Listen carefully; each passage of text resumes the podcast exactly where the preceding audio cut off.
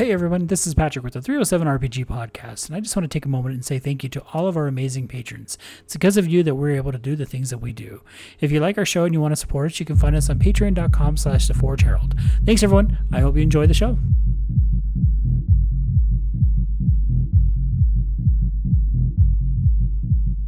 Hello everybody, and welcome to the 307 RPG podcast. My name is Patrick. I'm Nolan. Nolan, what's new? What's going on? What is fun in your world? Um, I don't got a lot. I haven't jumped on any of the exciting things for Assassin's Creed Valhalla or Godfall.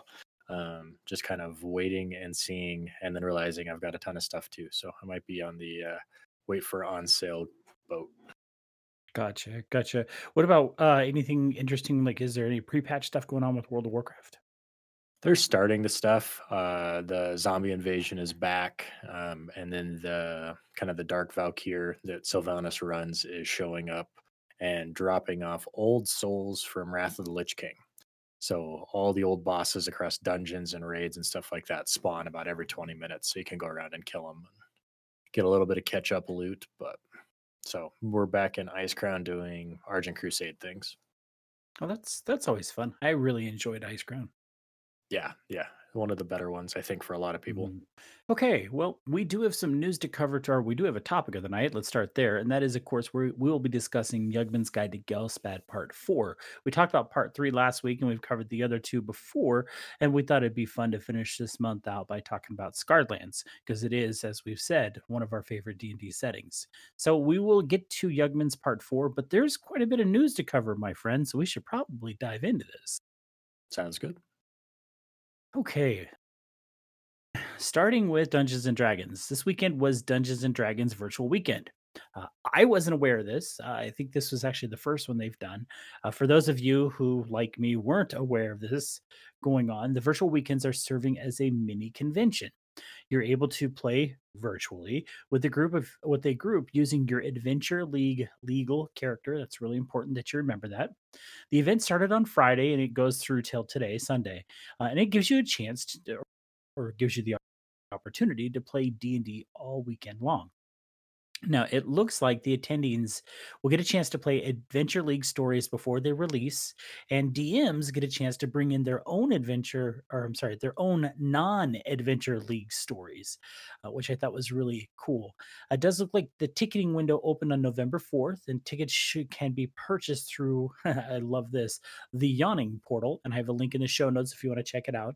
Uh, there's going to be more of these events coming up in December through March, and I'd imagine, you know, just depending on where the world's sits, uh, that could extend even longer.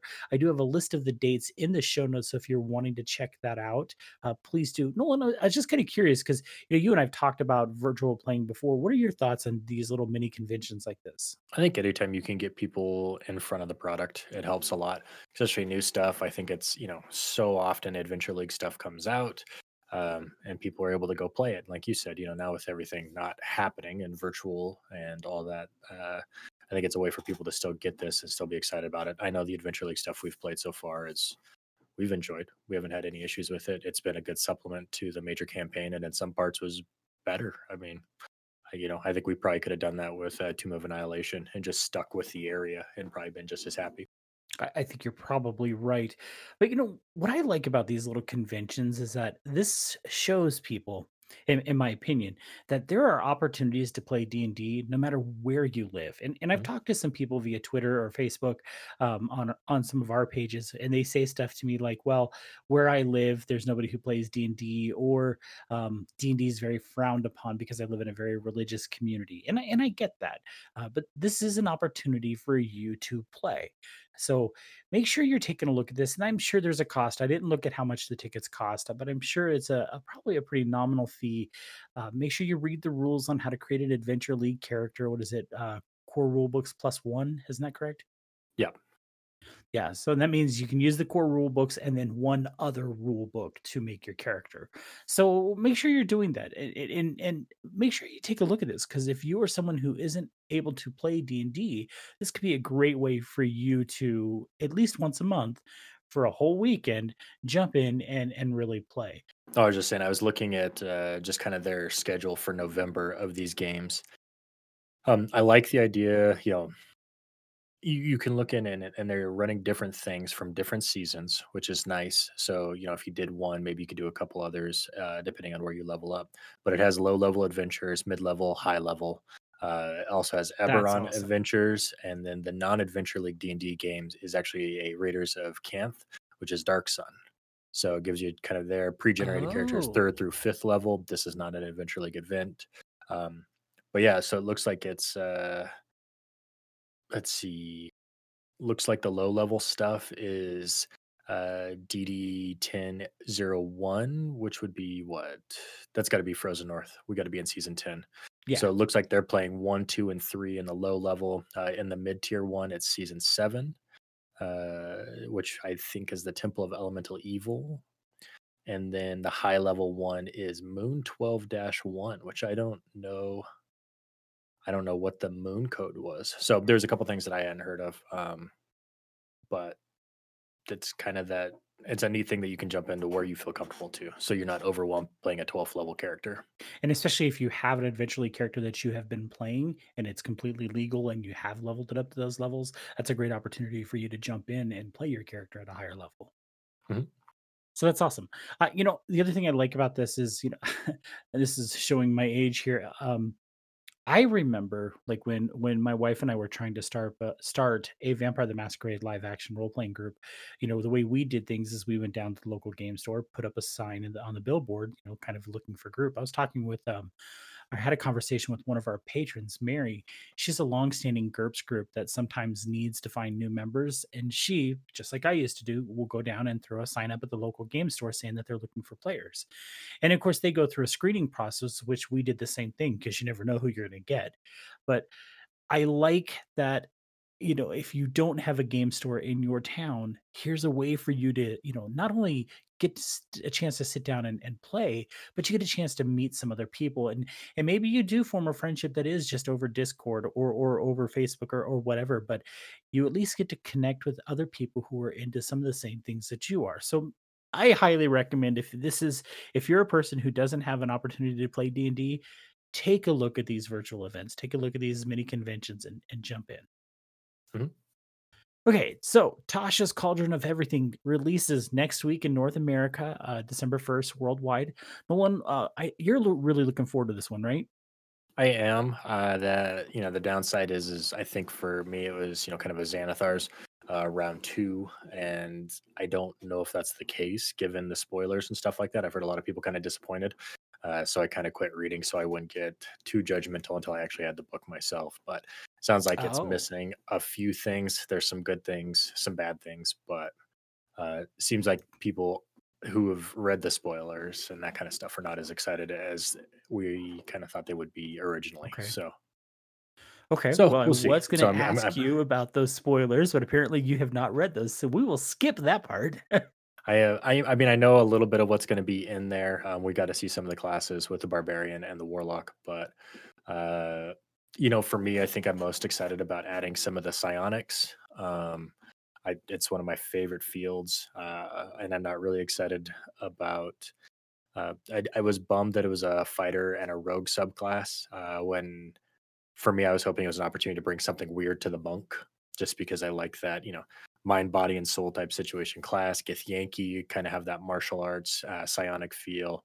And so not seeing it there was kind of a disappointment. It sounds like it going to a sorcerer subclass, and some of the stuff is is so close to being really, really good that it starts to push into the wizard thing. And then they fixed a lot of stuff that was in the UA to knock it back down so it never touches the wizard. And I thought that was kind of a disappointment that I thought this might be the time that wizards and sorcerers might actually have a rivalry and uh, be, you know, I think that is one of the, you know, the educated versus the naturally gifted. You know, the person who studies really hard for the test has this chip on their shoulder that the person that just gets it. And I always thought that was a good uh, fun back and forth between the two subclasses. Uh, and then both sides hate the warlock because they sold their soul. So it's like this nice little triangle of, you know, well, my way's better, your way's worse, you know, kind of discipline versus naturally gifted. And, you know, I, I think it would have been neat to see Wizards get a run for their money in the top dog spot because they've been up there this whole expansion or this whole book series, I guess, kind of by Sure. themselves. So So we'll see. I'll, like I said, I once I started kind of seeing some of the disappointment coming out, I was like, all right, and I'll wait and see, so I'm not jaded when it comes out, and then I can give That's kind of fair. an honest my opinion. So Well, it comes out next Tuesday. Um, I'm know assuming you're going to grab it on D&D Beyond. I have it pre-ordered, so Good deal. Good deal. So, but with Tasha's getting closer to release, WotC has also released uh, some errata to the game. Only two changes were made to the core rules. And Nolan, I apologize. I just learned about these this morning, so this isn't in your show notes. So don't be scrambling trying to figure out what the hell I'm talking about. sounds Um, good. so the changes are the paladin ability divine strike cannot be used with an unarmed attack and clarification on how animate dead works on the bodies of creatures like zombies and ghasts. So those are the main changes that were done to the core rules. There's also a new errata for Eberron Rising from the Last War, as well as several changes that were made to the Sword Coast Adventure Guide. Now, I didn't get a chance because, like I said, I just learned about this this morning to really jump into those and try to figure out what they are. I do have links in the show notes, folks. So if you want to check those out, um, make sure you do. I know some of the stuff like with uh, the Blade Singers getting changed for Tasha, so I imagine that's an update there. Like Blade Song used to be twice per short rest, um, is now going to proficiency modifier per day. So Gotcha. instead of getting two to four to six uses a day, now it'll just be two, and eventually you'll cap out at six.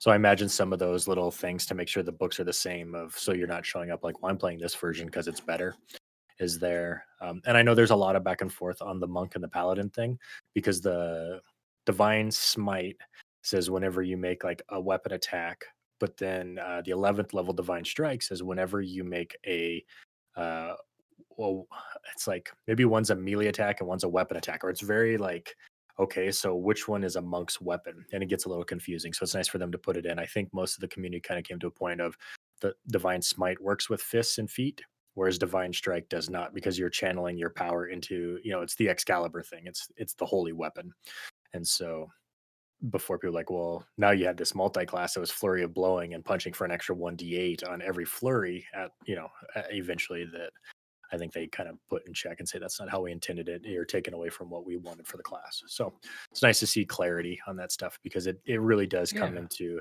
table interpretation and that doesn't always lead to happy feelings on both sides because That's fair. you know you get this idea for something you're like yeah i mean i don't get me wrong i like uh i want a monk that's uh oh what was the dc character that did horrible on netflix? Sacred fist? Uh, Iron Fist.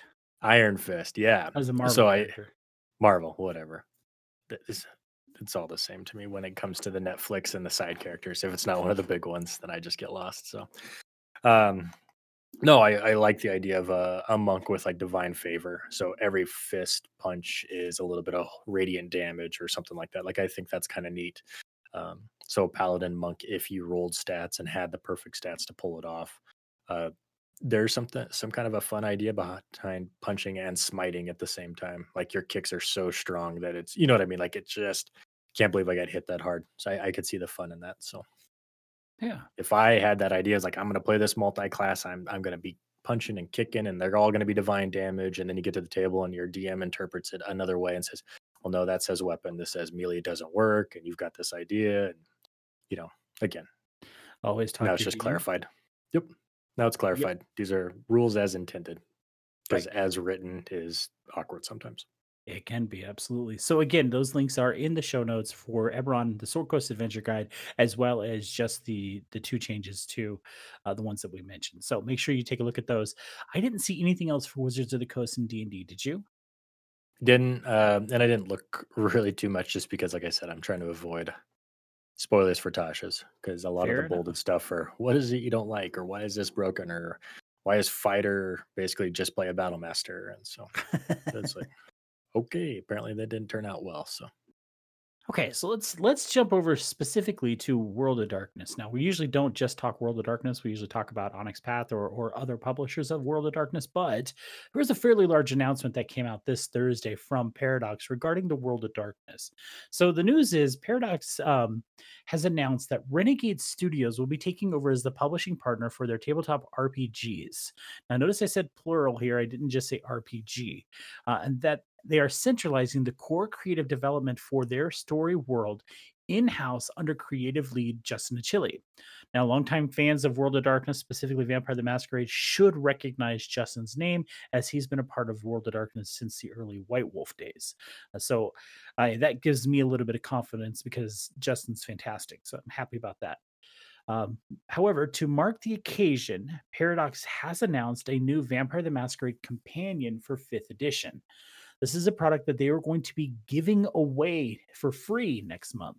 All you need to do is create an account at Paradox, uh, Paradox Interactive, and you'll be notified when it's available for download.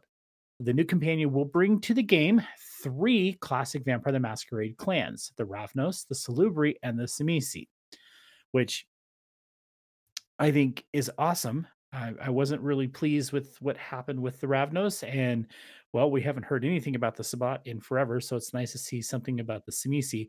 The Salubri, I'm a little bit uh, confused on. I'm not sure why they would bring the Salubri into this. Uh, I, I guess I just didn't realize the clan was as popular as, as apparently it is. But anyway, um, this and they they could be using it to press the story too. I mean, that might be part it, it of could be, yeah, what's coming up. So this will also include discipline powers representing uh, each of the new clans, expanded rules and role-playing information for ghouls and mortals, details on each clan's view on vampire coteries, new merits for player characters, and rules errata to Vampire the Masquerade 5th edition. That's quite a bit. So what does this mean? What does this change mean? well, the bottom line means it it it means that um, well, okay. Apparently, I, this is a direct quote, and I forgot to quote it this way. So, the bottom line it means that we will be able to get more tabletop role playing game content to you faster. Our creative lead, Justin Achilli, will work with internal and external teams to set the lore, atmosphere, and tone that you expect from the World of Darkness, and work with partner, partners like Renegade to create compelling stories within that framework. Uh, even though I'm leading this process as Justin, we'll continue to work with teams of writers and freelancers. Our goal is to ensure that book development happens with the teams that include a diversity of voices. And the next V5 book we're work or we are working to send your way is the Sabbat, which really makes me happy because that's something that V5 is missing. Uh, you can really uh, read the full release. Uh, I do have a link in the show notes as well as the video announcement. Um, so if you wanted to check that out you could. So this this did you know it, i think this is interesting because we've talked quite a bit nolan about uh, my uh, dissatisfaction i guess we can say with the books that came out under Modiphius uh, specifically uh, in fact i've done a whole section on um, the fall of london and just how poorly edited the book is. I think the concept behind it, the story behind it is good, but the editing was so bad that I was very adamant and I'm still adamant that it's unless you're a completionist like me, don't buy the book. There's no point. Or or buy it as cheaply as you can because right. it's going to frustrate you.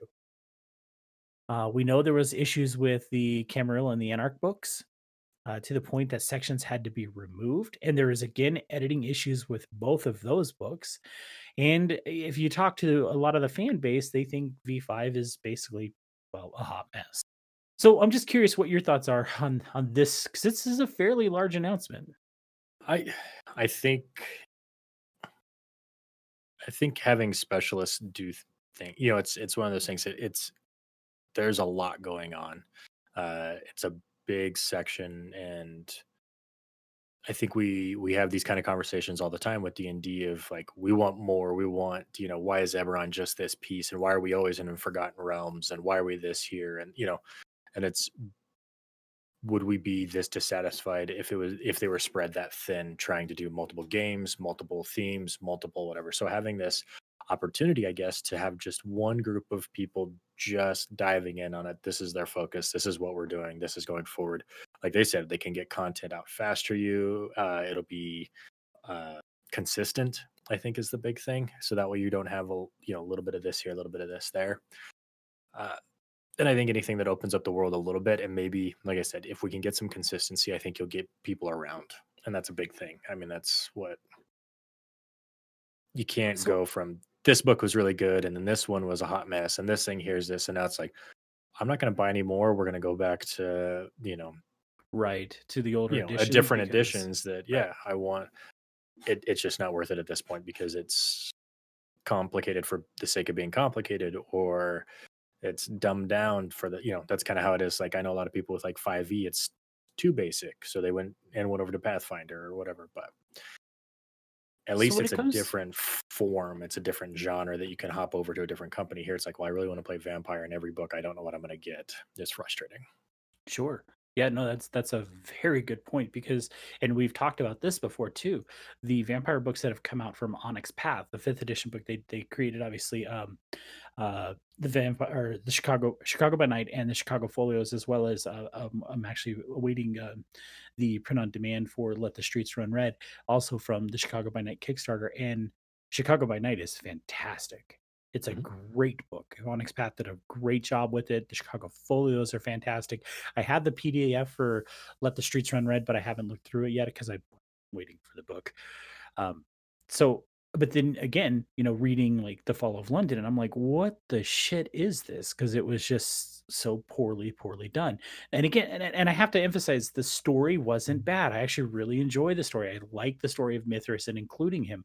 It was just edited so poorly that it made it difficult to enjoy. So I right do think you're right. I do think it's going to be good to see. Hopefully, there is that consistency within. Now, they do say they're going to be working with freelancers, um, and we will get to how Onyx Path is going to play in this later. But so that so there is going to be some of that going on. Um, one of the things that I would love to see, and, and Justin again has been a part of the World of Darkness for a very long time. So hopefully he knows the vision that Stewart and Steve and, and Mark Rein-Hagen had, uh, you know, many years ago and can translate that into a modern time. I would like to see more consistency between the editions. At the moment, you know, we play V5, and that's the only fifth edition book we have. Everything else is in that X20 um, arena, like Mage 20, Wraith 20, hmm Werewolf 20. Now we know Hunter Entertainment, who's doing the Altered Carbon book, is creating um, Werewolf uh, uh, fifth edition for Werewolf. So we know that's coming. We also um, we have heard rumor of a Mage fifth edition, but at the moment, the only fifth edition book we have that is out in the wild, so to speak, is the Vampire book. So it is impossible to create a campaign that is inclusive of all the games because we only have one of them on the fifth edition rule set. Now, I'm okay with them staggering the releases because, well, at least my wallet thinks them. So I'm not right constantly buying, you know, all these books. But it is frustrating to see that because I would love to see a large story arc that was spread across all of the books and create, or I shouldn't say books, all of the game lines, and created something kind of like what Onyx Path did with the Contagion Chronicle, which was a Chronicles of Darkness crossover that you can play any character from Chronicles of Darkness and it would fit within this story. I'd love to see something like this for World of Darkness. Um, I'm a little nervous. Uh, there's been obviously some issues with World of Darkness and and how it's been handled. Um, I do think that they are trying to fix things. Uh, obviously, diversity has been a big issue. Um, sensitivity has been a huge issue. Some of the stuff that came out under some of the older books was just bad, and, and this includes the fifth edition book, which is why the Camarilla book was held up. Um, and then and then there's just some other I don't know. I have my own issues with V5 that I, I sincerely hope we see some fixes. And I don't think V5's a bad addition. I, I'm mostly just not used to it as much as I was second edition, but and that's okay. Um, I feel like I'm rambling, so I should probably shut up. So yeah, big changes. I do have links in the show notes for the you know the article back to the full release as well as the video that you can watch, and it kind of explains what they're looking how they're moving forward. Uh, I highly recommend if you are a World of Darkness fan that you check those out. So let's jump over to the Onyx Path because, well, it just seems to piggyback really well. With the announcement from Paradox about the changes in World of Darkness, it did leave us with the question of how will Onyx Path look in this new future? So I asked. I shot out a tweet, uh, and I have the tweet in the uh, show notes so you guys can see it. Uh, that specifically said, "Does this mean that at the Onyx Path will no longer be producing Vampire the Masquerade Fifth Edition books?" Um, I called out Matthew Dawkins and Rich Thomas and said, you know, basically say it isn't so. And Onyx Path response was very prompt. Um, I don't even think it was an hour. And very formal, very carefully worded. It says the extent of Onyx Path's role in the new arrangement is still being discussed. We can't clarify or expand on that while we're in while we're still in discussion, which is 100% understandable. Um, I would assume because they had already gotten Paradox's approval that all the World of Darkness books that Onyx Path has already produced are going to continue to move forward. Like the uh, we just wrapped up the um, Ghost Hunter, the World of Darkness 20th anniversary edition for Ghost Hunter. So uh, those things I just assuming they're just going to come out because they already had permission. Uh, and I hope they do work something out because the World of Darkness books that Onyx Path has produced has been fantastic. We mentioned Chicago by Night. We've mentioned some of the other books that they've done. Um, I'm anxiously awaiting several books that I've done through Kickstarter. The deluxe editions, I've raved about those before. In fact, Nolan, you have Lore of the Clans, that was a de- deluxe edition. Uh, mm-hmm. They're fantastically done books. Um, and, and, of course, I did a couple of Kickstarters for those. So I'm hopeful that something gets worked out, uh, even if it's Onyx Path gets to do side projects that they can do these big, you know, deluxe edition books for. Uh, whatever. I, I just hope that they get something figured out because I'd like to see them stay involved in in some way. Mm-hmm. Yeah, they've they've handled it well and done a good job with it. So I don't. Yeah, I hope it is something they get to to be a part of. I do too. Um, other than that, there wasn't a whole lot of news from Onyx Path. There was some progress on some of the shipping stuff. Um, obviously, I don't know. I should probably didn't because we didn't have a show last week. I did finally get my copy of They Came from Beneath the Sea. It is every much as wonderful as I thought it was going to be. Uh, this is the reason why I do the Kickstarters because those books are just fantastic. Uh, they are preparing for the next Kickstarter. I think it's Dead Man's Rust, which is a Scarredlands mega campaign. Uh, if it's anything like Vengeance of the Shunned, it's going to be good. It'll be a zero through X uh, adventure, usually a pretty high level. Uh, so keep an eye out for that. Let's jump over to Monte Cook Games. Nolan, what can you give us an update on Ptolus? Uh, just I got a, a Kickstarter update this week. Uh, sounded like it is heading into layout. Um, and then they kind of talked a little bit about the, the process of layout there. But uh, the couple of the things that I got out of it that I thought was really neat, um, they were talking about the challenging part of laying out a uh, to make things specifically fit, and they're at 672 pages spread across nearly wow. 40 chapters. So it should be a very thick book, which I'm pretty excited about. Um, uh, threw up a couple pieces of the art uh, that was new, and it looked like their dice and vinyl maps are going into production.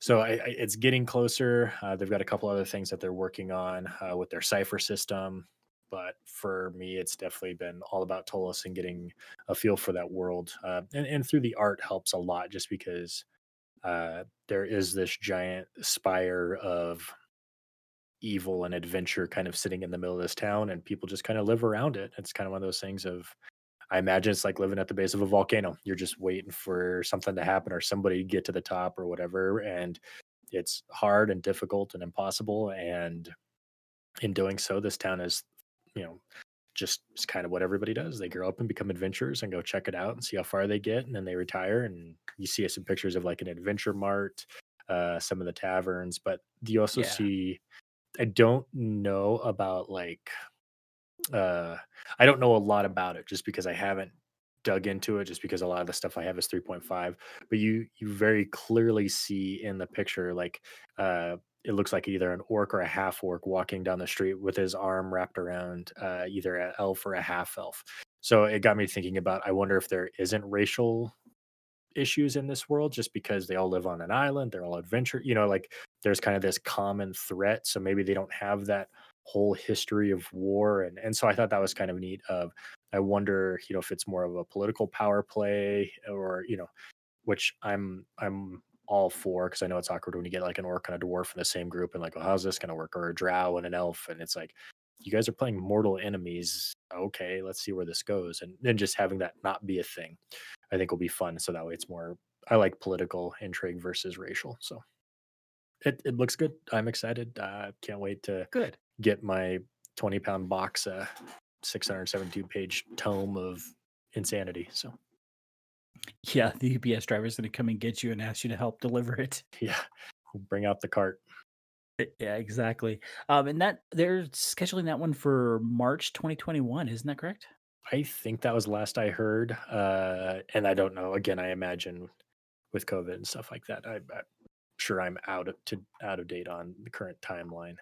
Um, That's probably true.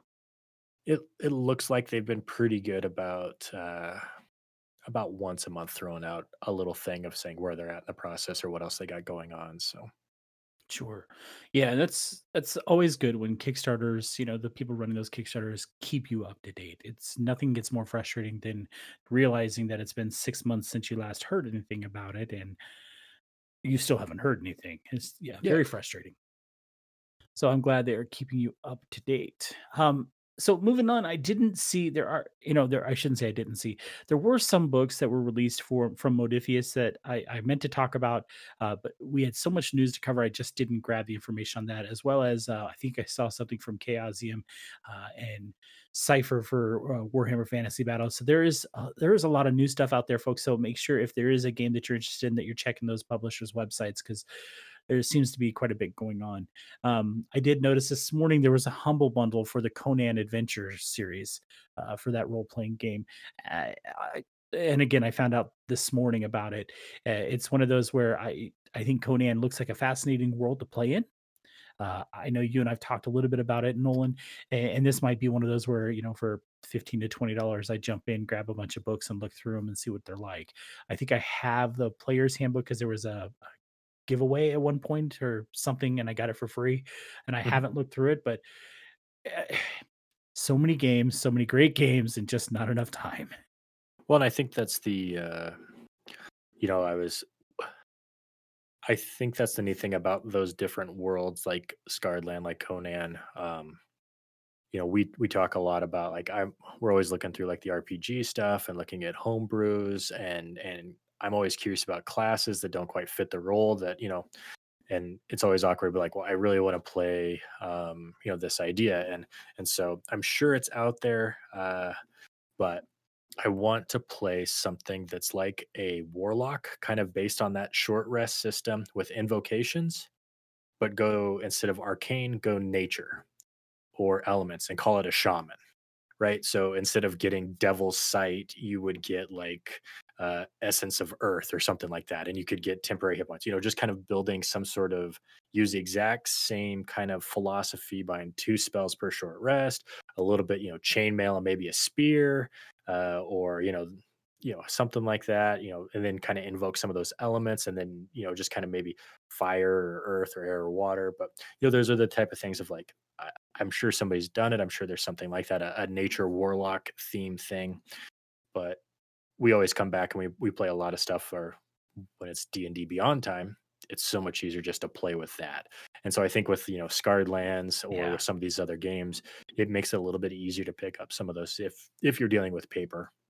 And so I, I that's where I'm excited Yeah. for some of these ones coming out as well of getting a chance to play it and maybe pick up some of these homebrews that are created by the community because there's some good ideas out there. Uh, part of the idea of this upcoming Rime of the Frost Maiden uh, playing the the Blood Hunter. I know it's not a small homebrew, but it is a homebrew and something that some people may not even give a, a look at because it's not in a book or something. So I'm excited to play that, and not that Matt Mercer needs any kind of uh, comments on his class. It's pretty good, and we've seen it in action through Mollymauk and that kind of stuff. Yep. But I think it's kind of a, a starting point to try and play some of these things that are already created and maybe you know the next Scarred Lands book, take a look at some of their stuff as well. So that's Mhm.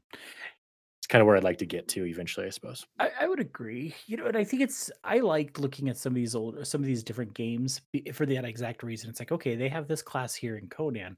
How can we switch that over and make it playable in D and D? You know, Mhm. yeah, it, it gives you a chance to sit down. Maybe you don't want to learn. I think Conan's on the two D twenty system. Maybe you don't want to learn a new system, but you really like the class, and and this could be a chance for you to try to figure out a way to transfer it over. So yeah, I, I firmly agree. And Humble Bundle is a great way to pick up a lot of those books on the cheap, so to speak. Yes, Yep. it's just the PDFs, but I mean, I've done so many humble bundles that I I've got an external hard drive that's just full of. RPG PDFs, which is just insane. Let me tell you. Uh, but There's it's a, it's there's a lot of stuff out there. I mean, that's for sure. oh my And gosh, yeah. And a lot of the stuff really too that we see that, you know, not necessarily lost to time, but isn't is really old and hard to find. You know, I think last month or something like that, they had the the Legend of Drizzt books and stuff like that. And not that he needs that kind of stuff, and not that his books are hard to find, but it's a big series, you know. And when you can get all the books for, you know, 15 bucks versus, you know, I think $30, you know, hardbacks and that kind of stuff for, you know, $40, you know, trilogies or whatever. So I think there's been a few times where it's we've been able to pick up some things and be like, no, this is this is a lot of books for a good value. Right, right. In fact, you did the the uh, Adventures of Middle Earth, the fifth edition Adventures Yeah. of Middle Earth, um, which I mean, we had been looking at the game already, had considered, you know, already playing in it, and then they came out with that humble bundle. It's like, oh my gosh, here's a chance to get because, and of course, the uh, company who had the light was that uh, Cubicle Seven. Crucible, Cubicle Crucible. Crucible? Yeah, I can't remember. Um, my book is actually under my desk, so I can't see it. So, um, they, uh, uh, of course, they they lost the license. So then this hmm humble bundle came out, and it was a chance for us to grab all the books. And and I think you beat me by because I think I said, "Oh my god, I was actually going home to buy that with my son," and you had bought it and said, "Hey, look what I got." Yep. so. And it was a great way for us to get those books. Now it helps that Nolan and I absolutely love the Tolkien universe. So it's just like, oh, look, more lore that we can read through. Yeah. but it's a great way to get books cheap. hmm Absolutely So agree. Yeah, so keep an eye out on Humble Bundle. Um, I might, if I can, find that link for the Conan one and throw it in the show notes so you guys can take a look at it. Um, that does bring us to our topic of the night, which is going to be Yugman's Guide to Ghelspad Part Four. Did you want to refill your cup real quick? I'm I'm ready. Well, cool. Well, then we'll It's just jump right into it. I'm on my third cup. Let's go. I I, I quite literally brought the pot down. There you go. so I Never didn't to go leaving the room. Yeah, the nice thing is, is that it's sealed, so I don't have to worry about it dumping out anywhere. Um, so yeah, today we're talking about Yugman's Guide to Ghelspad Part Four for Scarred Lands, published by the Onyx Path. Now, this is uh, we've talked about this before. This is a every other month um, installment to Yugman's Guide to Ghelspad. Eventually, once they're done, this will come out as a full book. So just keep an eye out uh, on that. I can't remember if you get a discount if you bought them all and you would get the book. I, I don't remember. Um, but it is something that is going to be available later in the year, later in 2021. Uh, Yugman's Guide to Ghelspad is written by uh, Chris Bissett, Oliver Clegg, Celeste Conowitch, Beatrice T. Diaz, Lewis Harris, Jeremy Hohalter, Megan Mackey, Jessica Ross, and Christopher Waltz. It's edited by Brian Johnson and developed uh, developed by Travis Legg. So, this book introduces a couple of new classes, and this is like our favorite thing to look at, especially since oh look, paladins. You know, I I like that they're doing the themes on there. This one here looked like it had kind of a uh uh churchy background, I guess the best way to do it. So it gives us kind of a, a deeper dive into some of the holy orders. Um, gives you some good backgrounds to play that. And I think that's been my favorite thing is like I would like to go back to Scarlands at some point with this, you know, you know 14 inch tall stack of subclasses and spells and you know and just see some stuff well i'm going to cast you know these new spells and it's from you know yugman's guide 16 and it's on page 32 you know and just see some stuff that nobody ever sees and you can find some you know amazing little things in there and and and just nobody have any idea what's going on because it's all new stuff and i think that would be a lot of fun to just have some of the chaos at your table that is the world of scarred lands so uh yeah this one here social backgrounds adamantian church cult of the forge defenders of faith uh it also jumps into the political societies uh courtesans of uh idra nathalates and shadow walkers uh, we do get a couple of subclasses for uh, one for the paladin called oath of the thorned purifier and the rogue archetype envoy uh, we do get a nice section of about three, four pages of magical items and a couple pages of new spells that kind of go with the, the theme of the book. And that's pretty consistent with most of these books. Uh, it lets you dive deeper into that uh, area. Uh, having this whole thing be about kind of a, a religion and society type of thing, uh, I think really would help you flesh out characters. And so I can't. Um, I can't say enough good stuff about these just the little minor things that that change the personalities of these classes because this one is a little stranger uh, as far as the subclass goes, and and I think it really ties into how weird the world is, which is fantastic. So I will Yeah, I'll stop Scarlands stop. an interesting world, that's for sure. Yeah, and I think that was one of those things of uh, I think depending on the world and how it is, ends up being my favorite class, um, which is interesting. Like when we were playing in Forgotten Realms, and the wilds aren't as dangerous, and the uh, it's more humanistic issues. I really like paladins because it is kind of that not necessarily moral compass, but that's kind of what I feel like you fight with a lot in the Forgotten Realms.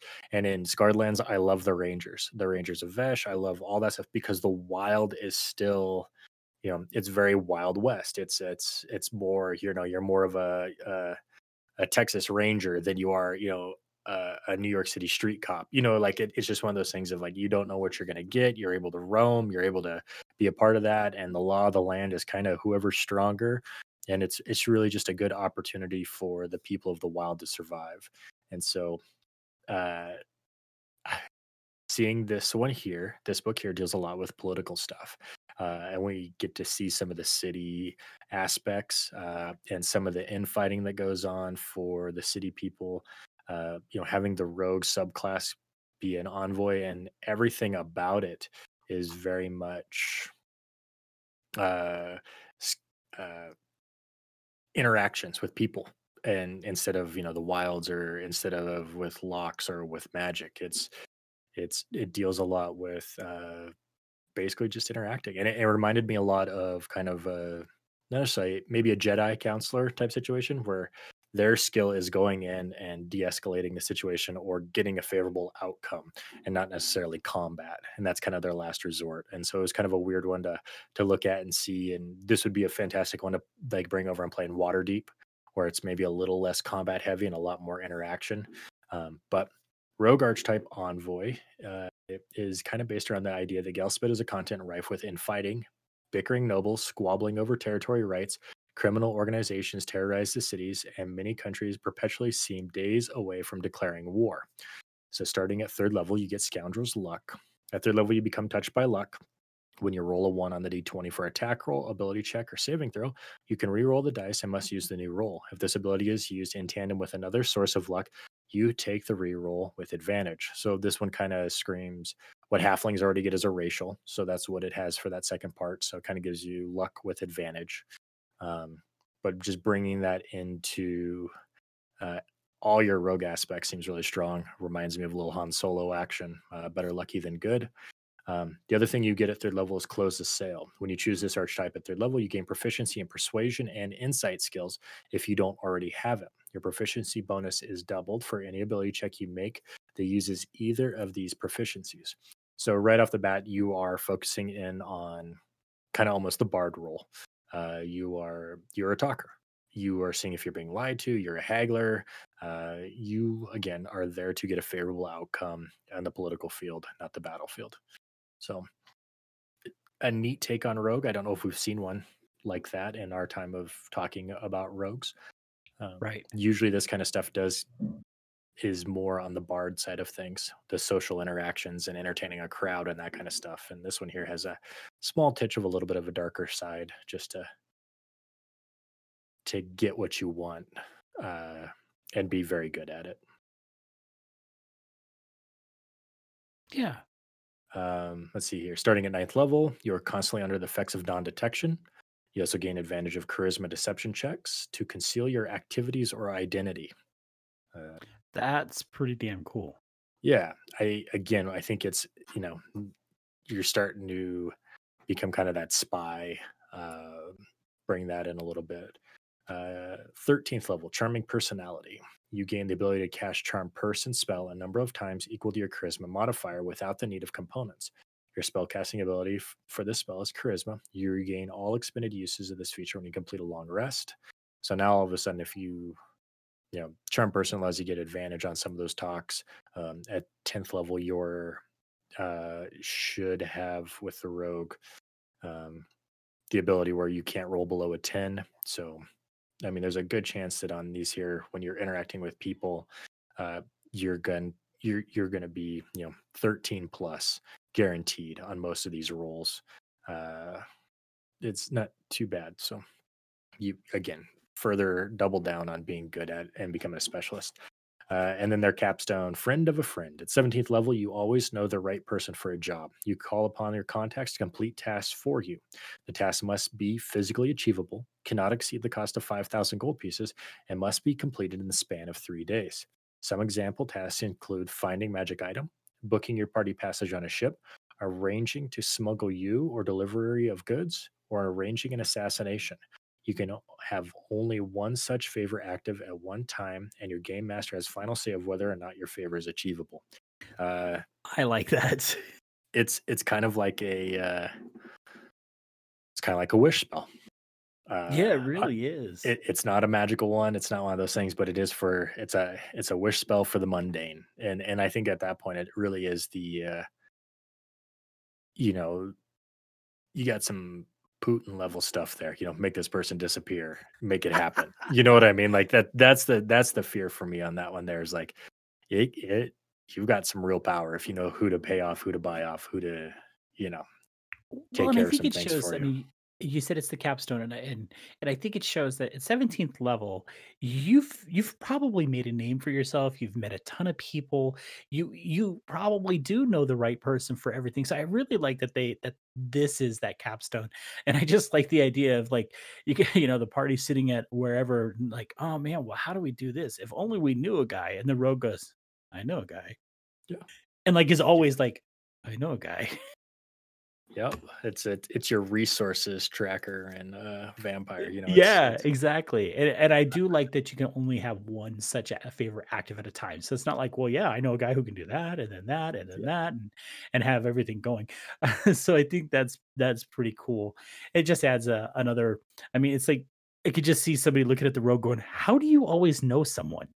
It's like, well, it's what I do. Been around, you know, and I think that yeah. is the that's I think it'd be neat, and I think that'd be a lot of fun for uh, just like you said, having those kind of moments, or where the players can get creative and come up with what they need done. Um, mm-hmm. Then and yeah. it could be for good or for evil, and it has a lot of room for player interpretation. So I think that's pretty neat. Now, I do also like, I want to stick with this for just a little bit longer. I do like this that it says it doesn't necessarily mean that you're friends with this person. You just happen to know the guy who can do it. So there may mm-hmm. be some work that you need to put in place, you know, through role playing or whatever to convince this person to do the job that you're after. Uh, obviously, I think if you're the DM and you're in this situation where maybe it isn't some maybe they know someone who can do like a ship burning, but they they're not you know they don't get along i think at the end of the day though the dm needs to remember this is a 17th level ability it still needs to be possible and don't make it stupidly absurd you know so where the person who's trying to do it feels frustrated and feel like they just lost their capstone ability you know and i i think a lot of it when i think about this ability is I think you always see that awkward thing where people work together when they weren't supposed to work together, and usually the end of the line is "we're square now," right? you know it's like yeah we're exactly. even or you know you know and so you could kind of collect those favors throughout a campaign and and you know it's one of those things of like as a role playing experience or like whatever like you know when i was you know fifth level i helped you get out of that spot or i slaved you from the thing or you know i listen i don't want a reward now but there'll come a day when i'm going to need something and you know and it's yep. it's uh it's probably me watching too much of Lucifer, where he makes deals. You know, you're making deals with the devil or whatever. It's like, no, I'll I'll help you now, but when it's time for me to call on something, uh, this is just no. The answer is going to be yes when I ask you this. You know, and apparently so, I need to watch the show because you were like you were the first person to tell me about it, but now like three other people have come to me and said, "Are you watching the show? You need to watch it." It's it's a lot of fun. They did a nice job with it. Yeah, that's that's what I'm hearing. but you know, I so I, I do think, you know, DMs, GMs, whatever, need to keep in mind that they need to be able to don't make this so stupidly hard that they feel like they're wasting their time. Um, mm-hmm. so please keep that in mind. And and yeah, I do think it's like, you know, if they say, Hey, I know a guy who can completely raze Waterdeep and, and burn it to the ground, eh, it's probably not gonna happen. Yeah, there's you know, there's so a cost that comes with that that you probably can't afford again. So yeah, exactly. Um, did we want to look at the the new equipment, some of the magic items that are included in this one? We can. I, I do want to talk about the paladin. Uh, oh yeah, let's go back. Let's just talk about just because um, there is I think we had a conversation about a week ago of talking about the uh, the paladin or the the cleric or whatever that abuses himself, you know, and and this one here kind of jumps into that realm of uh weird and violent and strange. And so I think there's there's a very much a uh, if you're picking this class or whatever, be mindful of who you're playing with, be mindful of what you're doing. Yeah. Um, again, the reminder and and they do a good job of it in this thing is it's based upon kind of that Greek mythology uh, and and that time period. So it's Yeah, and, a and they and they have a nice big warning pull-out heading, if you will, that says sexual violence in Ghelspad. And I, you know, maybe we should, if you don't mind, I'm just going to read this real quick. yep. Um, it says the world of Scarred Lands is heavily inspired by Greek mythology, like Nolan said. In in drawing from that inspiration, some of the problematic and potentially triggering aspects of those stories have made their way into the mythology of Scarn, specifically with regard to the issues of sexual violence and the gods in world. This has had the effect that religious that religions of all alignments generally view sexual violence as blasphemous and worthy of the harshest punishment of the perpetrator. In the real world, however, consent, awareness, and discussion of boundaries in relation to a player's triggers is essential to the development of a positive gaming experience. It is important that you, as a storyteller, have a frank discussion with your players and ask if they are comfortable with the subject of sexual violence being discussed in your game. If they are not, do not include it. Some incredible resources can be found online that discuss strategies and methods geared towards creating a safe game table, and we encourage you to check them out. Lastly, we can't always tell if someone's life has been touched by sexual violence. We must exercise constant care, concern, and respect. And I really appreciate, you know, Onyx Path has always tried to be very careful with some of this stuff. Some some people think they go too far, but I do appreciate because you never know who's been affected by something like that. You know, because it's a very private thing and they don't necessarily want to share. And you never know what you could say in a situation like that if you haven't had that discussion with them that could really send someone down a pretty dark path. Mhm. Yeah. So I appreciate that they put that in there. And, and I want to also say that, you know, if your players are not comfortable with it, don't include it. I mean, there's ways to have this class in the game without constant having the constant reminder of sexual violence. Yeah, and I and I think that's the DM and the player conversation as well. It's like I get it, you want to play this, um, you know, let the mind play the tricks more so than you discussing every detail. And they Right. do. I mean, you know, the the picture of it, it looks like a, you know, kind of an underground dwarf with her feet up on top of a guy that she's using as a stool with a ball gag in his mouth. so, Yep, I know. Yeah, um, I looked so at that and I was like, "Ooh, wow, okay, that's where we're going with this." So, Oath of the Thorn Purifier is uh, the followers of Chardun, uh, and is how it started. It has grown to the worship of the Overlord. Paladins outside of Chardun's worship who follow this oath focus their attention on learning control over the body, seeking mastery of pain and pleasure, with a strong focus on consent and safety that are required to push the boundaries of senses, sensation. Well, sensation. Wow, can't read. Uh, paladins of this oath who follow the slaver believe that the strength is found through enduring suffering and dominating not just the world, but oneself. The weak, soft, and corrupt are subject to torture to remove their weakness, sometimes permanently from the world as Chardun demands. Interesting, some of Chardun's worships who follow this oath eventually leave the great general's faith, finding the slaver's teaching incompatible with uh, some of the ten- tenets of this oath. And so when they, when you know, every paladin has their oath that they kind of stick to. Um, this here is know your weakness. Pain is not something to be feared, but a weapon to be harnessed. Do not cower from it, but run to meet it. Delight in the flesh. Know your pleasures as deeply as your pains. They are the opposite side of the same coin that can be pers- uh, that can purchase your soul. There is only you. Anything that is owned can be taken. Do not become attached to possessions, or they will possess you. This only leads to weakness. Your rules are sacred. The good do not need rules. The wicked are animals without them. Choose them as you need. Inscribe them on your flesh. Answer to Chardun if you break them. And when you look at their paladin spells, it is you know, inflict wounds, uh, rend the sovereign soul, which is a scarred lands uh, spell that allows your cuts to cut deeper, almost like a hunter's mark. Um, a lot of aura of death, inflict susceptibility. So you're, you know, it it's really is kind of a inflict violence, inflict pain on your target type spell. There's not a lot of healing here.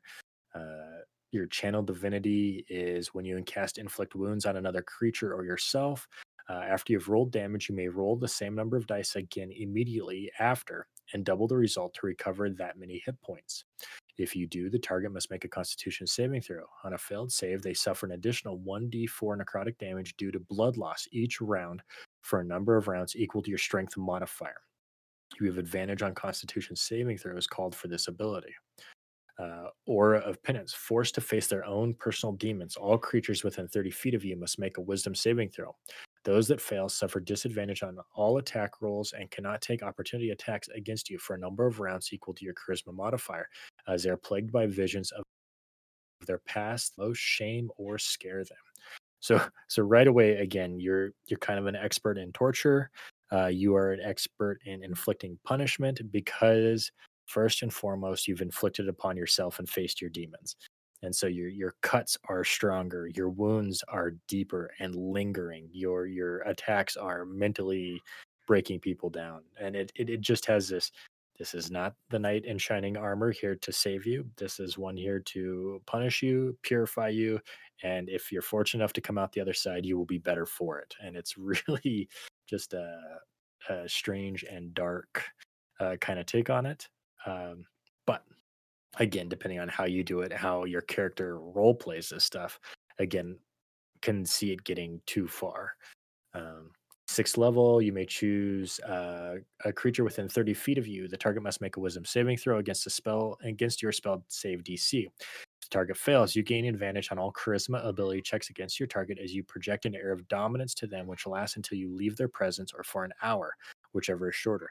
This ability allows you to glean basic information about your target's relationships, including whether they are owned by another according to Chardun's laws, and if so, where their master has mistreated them in Chardun's eyes.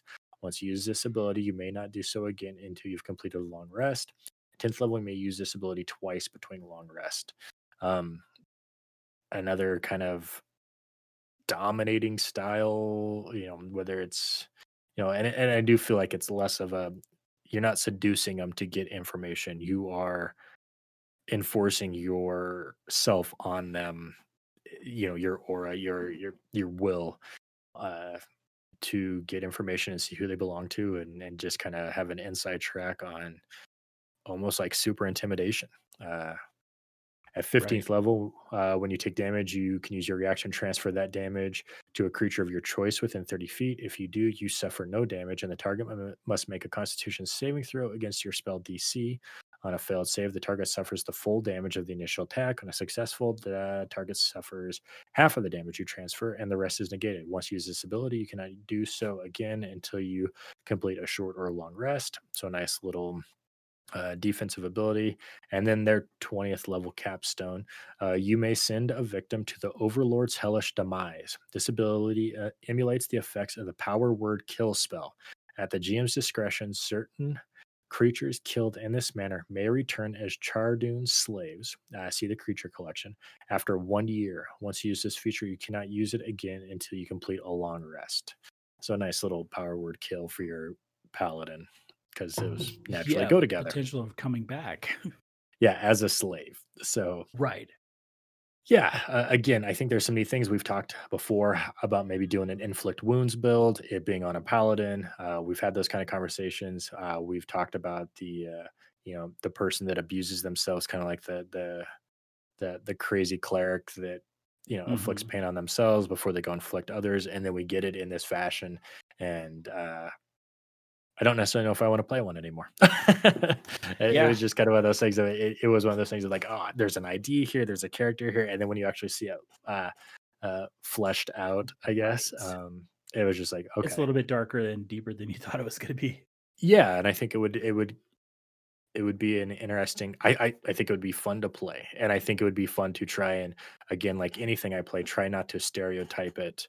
Um, you know, too much where it is one of those things of somebody that just is all about violence and abusing and hurting people and um i don't know how to do it and try and find that angle just off the top of my head but it i mean like i said i can see why they put the warning in there. I can see why it could be a little bit darker um, right and i think it's again going back to uh, the warning i think it's just important that people take it seriously. And too Yeah. often, you know, we don't take it seriously or we just make light of a situation. And again, you don't know what somebody's dealing with. You Mhm. have no idea. And uh, suddenly you do something and you know that person whomever it is starts to get quiet and you at the end of the game, you know, maybe they don't say anything, but a couple days later they come to you and say, "Yeah, I'm not playing anymore." Yeah. And because you said something that you had no clue about. And I feel like a lot of things with Scarred Lands as well. Um, for me, when I read those things of like, I could see this being some bad guys that you go up against. And and bad guys would not be probably the correct term, but like maybe an enemy that you come against. And again, what they're doing is, you know, again, Scarlands is messed up. And so you have that side of whoever's, you know, Darth Vader versus Anakin Skywalker. You know, it's like, well, what is right from my perspective? You know, you're wrong and this needs to change and this is how I'm going to do it. And so having these high conviction bad guys that believe they're correct um, and them also being very good at almost, again, asserting dominance, you know, having this alpha pack leader style mentality, you know, causing issues for people coming over to that side and not understanding and you know all of a sudden this not necessarily a cult but this following gets bigger and is taking over towns and you know this could be a good counterbalance i think uh, you might actually lose some players just to the other side because they compel this convincing argument and so i think that's interesting when you're dealing with uh that you know quotes of the church and bringing some of these people in and and educating again with quotes and, and teaching them this way and, and getting followers and i could see this being a, a cult of you know five six paladins almost like the nine from mordor um influencing these little pockets. And every time you go to town or whatever you know you like oh it's morning prayers and everybody's outside in the street like you know whipping themselves or whatever. And you're just like what is wrong with this town? You know and and finding that kind of stuff. And so I, I again not saying that the character is evil it's just uh I could see it being something that would be a challenge or confusion of uh, ideal faith. You know, my lawful good paladin walking through town, like stop hitting yourself, you know, or whatever. It's like, well, this is my religion. Leave me alone. You know, and you're just like, what do you, what do you mean? You know, it it, it would be so foreign and so confusing that can lead to some fun role playing stuff and some fun challenges. So Yeah. And and you know, going back I can't help but think of Scarred Lands um as did you ever read or see the magazine Heavy Metal? okay, I know what you're talking about. Yeah, Yeah, I wasn't a big. I I wasn't a magazine that I read all the time. I, had a friend who had a subscription, and every once in a while, I'd flip through one of his copies of it. Um, it's it's an interesting magazine. I think they actually just re-released it. They're just reproducing it or something. Um, but i- i- Scarred Lands really reminds me of that. Just how how you know f- how dark and and and dangerous fantasy can be. Like we've talked several times about how the very land in Scarred Lands tries to kill yep, you. um, so I, I do think it's I think it's an interesting choice of Onyx Path to take something like this that can be so uh difficult it's to just very adult. Oh, yeah, uh, maybe that's the word I'm looking for, is that this is a very adult aspect of this, and so, hopefully, if you have young kids who are playing, you you keep that in mind, especially with this class, so it's interesting, though. So yeah, Yeah, I, I I think it's great. I think it's again two sides of the coin, and again, convictions are you know take the alignments out, and this is what they believe to be right. And there is a way to do this class that would confuse a lot of people at your table, in in a healthy way of just being like, yeah, you, you're not a murder hobo. You are, you know what it is, or what I, you know, you we we do it a lot in society. I mean, I've got, you know, my boys or whatever, it's like, you know, they fall and scrape their knee. And if you witness it, you know, you think they're dying and you tell them to get up and walk it off or learn from this, you know, or, or a broken bone is an educational thing. Well, what were you doing? Or, you know, are you willing, you know, so pain can be a, a great motivation, motivational educator. Um, and I think you could do that as, you know, kind of this class uh, of through pain, you know, your true self. And I think that's a interesting take on it. So, um, next section they bring in, like you had mentioned, was some of the magic items. Uh, you know, one thing we've we've enjoyed about Scarred Lands is the tattoos, um, and they are not shy about having magical items, which is probably my favorite thing about them. And then they're not shy about having specific weapons. Um, you know, with uh, 3.5, you could have exotic weapon master and have like spike chains and flails and and double edged axes and that kind of stuff, and that kind of just went away. Um, here in Scarred Lands, they have they have the chains, they have the stuff. Uh, here they added like the hook crossbow, which is a crossbow with a grappling hook on it, uh, a 30 foot coil. Um, and they added a few of the rogue things like itching powder and lock gum a couple of legendary items, uh, which are all have good stories to them. Um, and you know, uh, the Forsaken Elf Blade is a magical plus two rapier that does extra damage against Titans. Uh, does an additional two d six points of radiant damage, so it's kind of like of a, a, finesse Holy Avenger. And the whole I, reason I closed, I closed oh, my but, copy of the book. I'm just curious that rapier does it do extra damage to Titans or Titan spawn or both? both Titan or nice. Titan worshippers. That's so awesome. the and the whole thing is, is the elves of Termana are the only race of mortal beings to defeat to defeat a Titan without divine intervention. In their fight against Chern, the elves' blades gain new powers. No one knows how. These blades have become increasingly rare over the years. A true Forsaken Elf Blade is a plus two rapier with unique powers to ignore the damage resistance and damage immunities of any Titan or Titan spawn. Against a Titan or Titan worshipper, the rapier also has advantage on attack rolls and inflicts 2d6 points of additional radiant damage on a successful strike. So we kind of have a, a, flame tongue on the radiant side of things. Uh, but again, the, the story behind it is fantastic. Um, here's a wondrous item, very rare. Um, Enkili's Knucklebone. Enkili's Knucklebone are a pair of magical dice carved from bone. They may have any number of sides, but the faces don't have numbers or marks and instead appear completely blank. They are divination dice, but have an ill reputation. For those who know of them, the dice are believed to only foretell bad fortune, and several people prefer not to use them at all. However, that particular ability is of use to some people, and the dice are fairly accurate, so they prove useful in avoiding or planning against dangerous situations. I love magical knickknacks. It doesn't always have to be a big great sword or something on fire uh, or boost my AC or anything like that. I like magical knickknacks because you can create stories. Sometimes they take a life of their own in a campaign. Um, and I think those are kind of the, you know, if you ever look at a, a magical knickknack that took on over, you know, look at Guenhwyvar from Drizzt. You know, it's it's a wondrous right. item that became so key, that so huge. Uh, and I think that happens for a lot of those little random weird things. Um, so anyway, there are some, you know, like I said, a couple of rogue things, a couple of new tattoos, uh, dead tongue, magic tattoo rare, drawn as a stylized wisp of smoke on the tongue. The wearer can activate this tattoo to cast dying breath, which is a new spell as a bonus action. The tattoo can only be activated again after completing a long rest. Um, Dying Breath. Uh, this spell originated with the necromancers of the Hollowfaust, who used it to good effect against their foes during the many sieges of that city. There is a popular beverage of the same name in the uh, Calastian hegemony. I can't remember. Apparently, the halitosis it causes is almost as terrible as this spell. Upon casting the spell, you exhale towards the target, sweeping it with a gust of foul smelling wind and draining the strength from its limbs. Each time this target fails a constitution saving throw while under this effect, they gain a level of exhaustion. The effect remains for one hour or until the target rests. So this is a tattoo you put on your tongue. yeah. And as an action, you know, once a day you can, you know, burp in somebody's face and cause a level of exhaustion.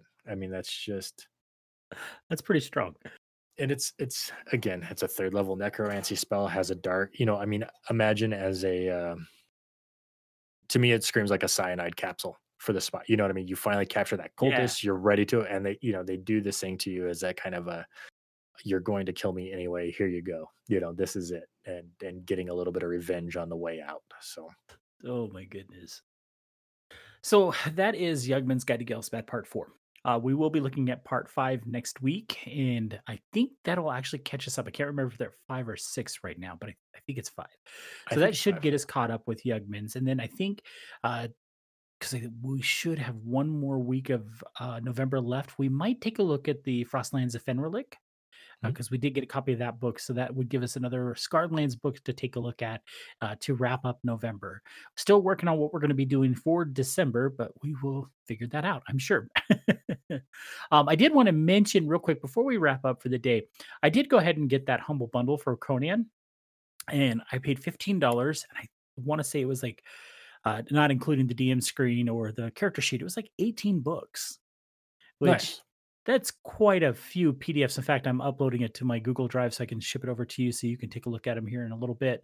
Um, so again, Humble Bundle is a great way if you're not sure about a game and you want to take a look at it, you can get, you know, basically the entire library for fairly cheap and just be able to peruse it and look at it and see if it's something you want to bring to your table or maybe include into your games in some way. So, Nolan, that is going to be it for this week, unless you have something else that I'm forgetting. I don't. Uh, I was looking at the Lord of the Rings Adventure from Hundle Bundle, and I think I had 24 different zip drives that were maps and books and stuff like that. Yeah. Again, I think it was, you know, very cheap in comparison to price, you know. So, right. again, it's a great way to grab some books. And again, you know, as you start telling your own stories and pulling all these things, whether it's D and D, you know, Forgotten Realms or Scarred Lands or Middle Earth Adventures or Conan, you know, there's good avenues for monsters and there's good avenues for classes magical items that people have never heard of, spells that people have never heard of. It's it's always nice to the person who reads every book possible, you know, like myself, to all of a sudden somebody casts a spell I've never heard of and can't wait to see what happens. Like I love the shock factor. So mm-hmm. Yeah, and, and that's stuff. one of the things that I love about Scarred Lands because it is using that open gaming license for fifth edition. You can pull the stuff right out of Scarred Lands and drop it straight into your D and D game. Um, Nolan and I've talked about the Scarred Lands creature collection, where he refuses to look at it because he wants to be surprised by the creature that shows up at the table. Mm-hmm. Yeah, I think that's. Uh, I don't know. For me, that's going to be the fun part. So, right. We've, Especially we've when I go to describe it and you go, what the hell is that? Yeah, I'm going to need a picture because. yep, exactly. well, Nolan, that is going to be it for this week. Um, I guess, you know, folks, if you would like to get a hold of us, you can always find us at uh, the social, any social media at 307 RPG. Um, uh, send us suggestions send us comments whatever uh, we're always looking for new ideas to talk about on the show if you are a content creator and you're writing your own stuff and you'd like you'd like to help, you know, have us help you get it out there, we're always happy to talk about the things that you're creating. It's always fascinating for us as well. Uh, so uh, don't hesitate to reach out to us on any social media at 307 RPG. We're on Twitter, we're on Facebook, we're on Instagram, and of course our website 307rpg.com. You can also find us on Patreon slash the Forge Herald because that just won't change. Uh, maybe eventually it will. If you go there, it does say 307 RPG. Other than that, that is all I have for this week. So thanks for listening, everybody. Bye.